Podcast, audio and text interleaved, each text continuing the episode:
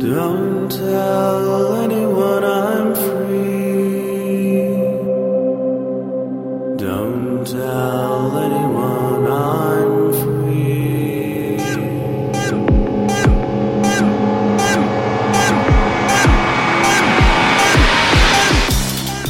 Hello and welcome to BSD Talk number 62. It's Monday, August 21, 2006. I just have an interview for you today, so we'll go right to it.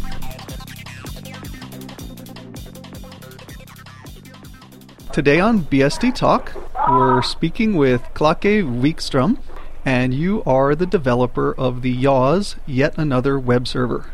That's correct. Welcome to the podcast. Thanks. So, yet another web server. Uh, I, I guess from that we know basically what it is, but could you describe a little more about what Yaws is and what it does? So it's a it's a web server, but it's more than that. It's uh, it's sort of like the combination of MySQL, PHP, and Apache in one package, uh, tightly integrated package. So the web server part of it, it's just a regular web server, but it has a twist. It's tailor-made. It's meant from the beginning to ship uh, dynamic content. So it's made to ship dynamic content, and uh, the uh, database part of it is, uh, is is also a tightly integrated database, which is part of this Erlang programming language, where the database is called Mnesia. So this trio, Mnesia and Yaws, and uh, then Erlang as uh, instead of PHP, is our alternative to the classic setup with Apache, uh, PHP, and MySQL. The reason for yet another web server was a couple of years ago. I had never worked with web development at all, and uh, signed up to, to build a website for some friends of mine, and I started out with PHP, and I immediately realized that I disliked it very much. And uh, instead of building the website for my friends, I, I started out with a Yaws project. And uh, that was not so long ago. I think maybe four years ago I started out. And uh, then it's just been uh, growing and growing and growing. So, what features does Yaws support? Like uh, virtual hosts and SSL and all that? Absolutely. Ev- ev- basically, whatever you can think of, everything. But the, the main kicker is uh, the ability to generate dynamic content fast, extremely fast. So today's web world, no no sites are static. All sites are dynamic, and all sites are AJAX as well. Uh, uh, whenever you if if you build a new site today, it's definitely going to be dynamic content AJAX site, and then you need tools to do that, and you need especially if you build high-profile sites like commercial sites or banking sites and that sort of stuff that we've been use that we, we've been using Yaws for, then the uh, performance uh, requirements are, are usually really, really very high. And having extreme speed on the dynamic content generation pushes the limit where you need to go buy an expensive load balancer and, and actually build uh, um, a multi-host site it just pushes the limit. So, uh, but you can buy faster computers, but eventually you're going to reach a limit where you have to buy a real load balancer and, and maybe a three-tier architecture or something like that. That, that the sort of stuff that the, that bank guys do. Another feature of it, which I find fairly unique, is it's made to be embedded into other applications. So if you if you just download the tarball and compile it, it'll build into a regular web server with an etc init script, which you start as any other daemon. But but you can start it another way where it's embedded into another Erlang application. And a lot of Erlang developers they they build applications that, that are not necessarily web server, but they do require to have an embedded web server inside their applications. Typical example would be some sort of telecommunications equipment or, or, or, a router or something like that. You obviously need a web server inside the router in order to terminate the web GUI. And so it's, it's tailor-made to do that as well. Another outstanding feature, of course, is that it's, it's Erlang.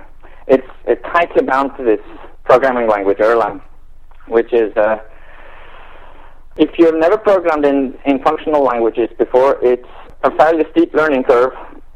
It's uh, a lot harder for people without a proper computer science degree to, to get started with Yaws than it would be to get started with PHP, for example. And so that's an upside because it's a real programming language which can be used to build the entire application in it. The, and the downside is that it's uh, the learning curve and the uh, threshold to get started is, is higher. So, would a lot of the performance benefits of YAWS come from your programming or from the Erlang language? It's not from my programming. It's from from the Erlang language, uh, definitely. Whenever a client connects, uh, each socket will be uh, represented internally with an Erlang process. Erlang is a functional programming language which has superb support for uh, uh, pseudo concurrency.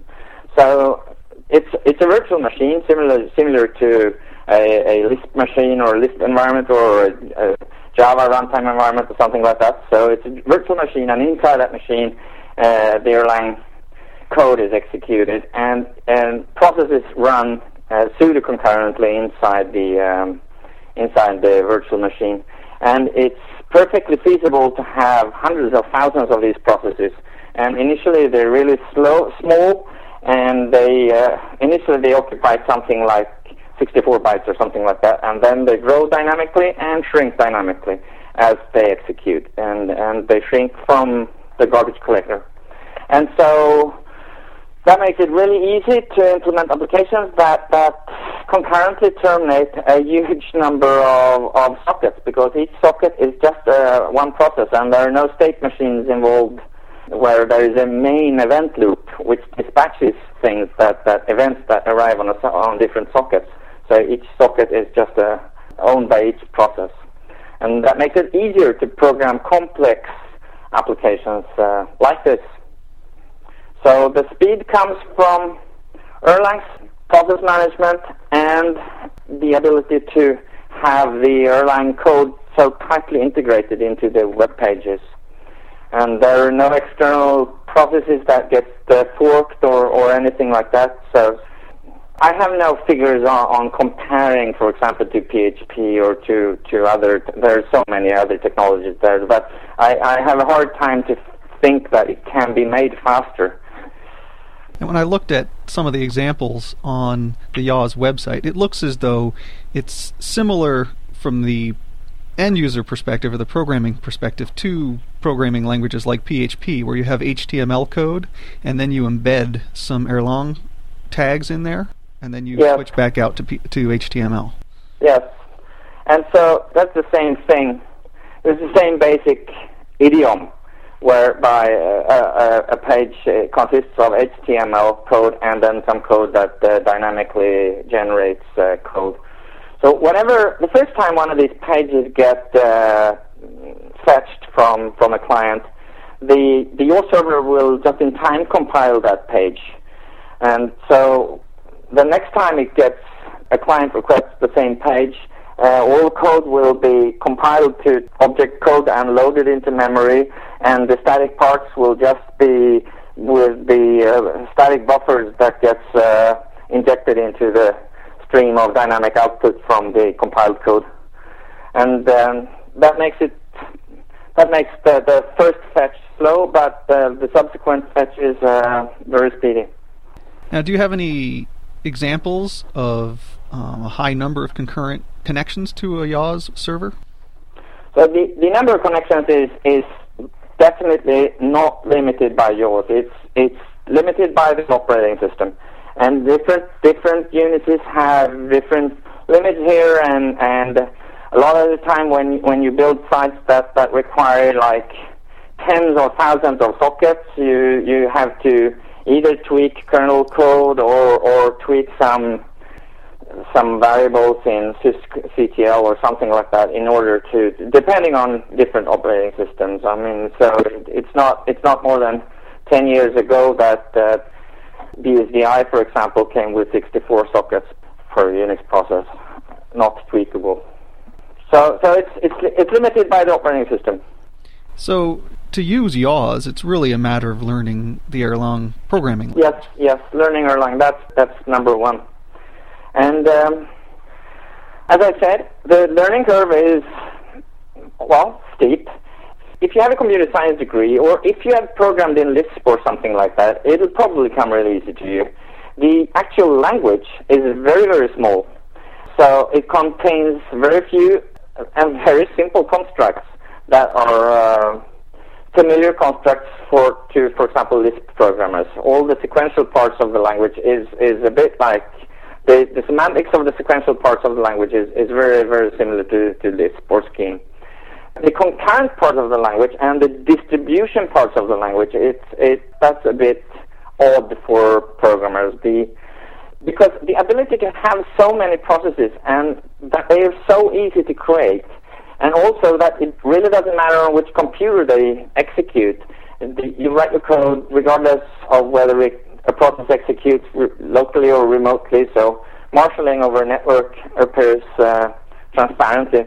So the ability to have these really easy to use and really, really lightweight processes actually makes you program completely differently.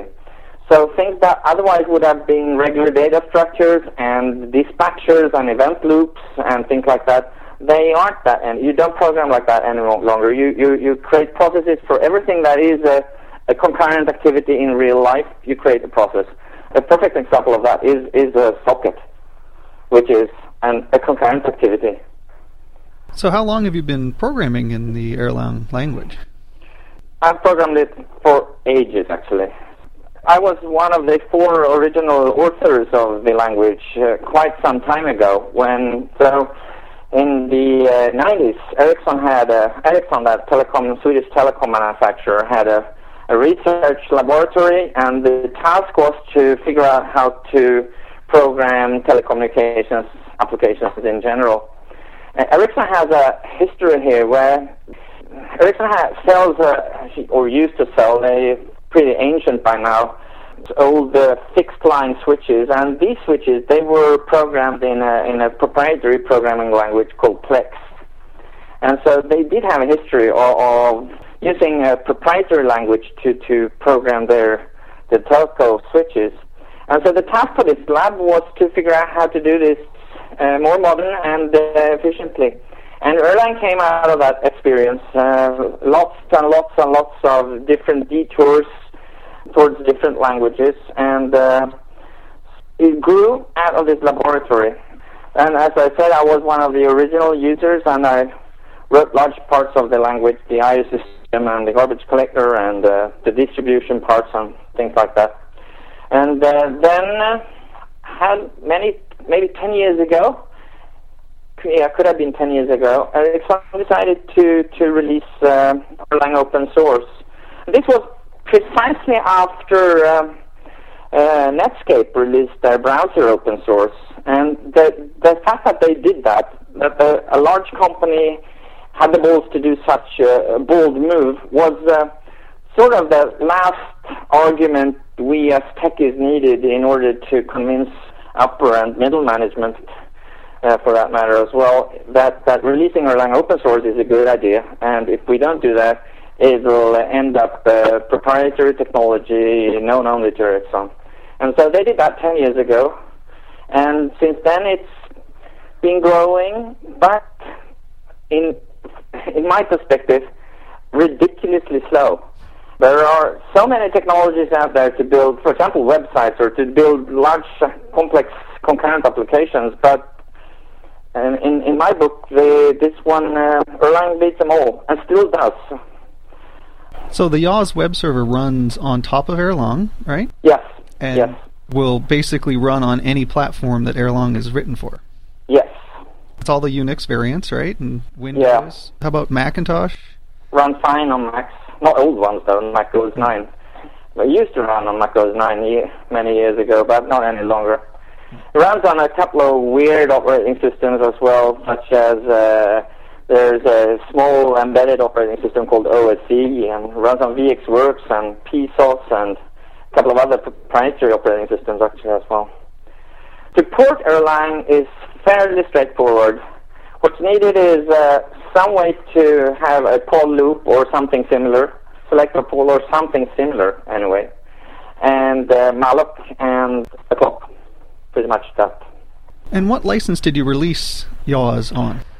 So we wanted to release Yaws on exact on, on Yaws is released on BSD on a BSD version. Erlang then uh, it, it's released on a license which is I think it's called Ericsson public license, and it's modeled after the uh, Mozilla public license. So it's pretty much exactly the same, except that wherever it says Netscape, it says Ericsson and so forth. Yaws is uh, released on a BSD license. Originally, I had um, a BSD-ish license, which uh, in spirit was exactly the BSD license. But then, about a year ago, some developers in some US companies that, that were using Yaws to build uh, applications asked me if I couldn't relicense it uh, to a, a, proper BSD because their management was uh, a bit concerned about uh, the ad hoc license of mine. So uh, I relicensed it maybe a year ago, and the reason for using a BSD license is that due to this embedded mode that I spoke about earlier, whereby it's easy and straightforward to embed it into another bit larger Erlang application. If I'd chosen uh, a GPL, it would have contaminated the other larger applications and they couldn't have used Yaws. It wouldn't have been as useful in commercial products as it is. And I, I really want it to be used as much as possible. And when you develop Yaws, what operating system are you developing on most of the time? FreeBSD and Linux, and uh, now lately uh, Mac OS X. Well, are there any other things you want to talk about today? That pretty much covers it. And um, unless you have any more questions, uh, I uh, wish you all uh, future Erlang and Yaws uh, developers best of luck. All right. And where can people get Yaws? It's on SourceForge, and then it's it's on a private web server of mine called yaws.hyber.org. You can Google for Yaws as well. But it's on SourceForge uh, as a regular SourceForge project, and I'm not really happy about SourceForge, but it's still there though. Well, thank you so much for speaking with me today. Thank you. If you'd like to leave comments on the website or reach the show archives, you can find them at bsdtalk.blogspot.com. Or if you'd like to send me an email, you can reach me at bitgeist at yahoo.com. That's B I T G E I S T at yahoo.com.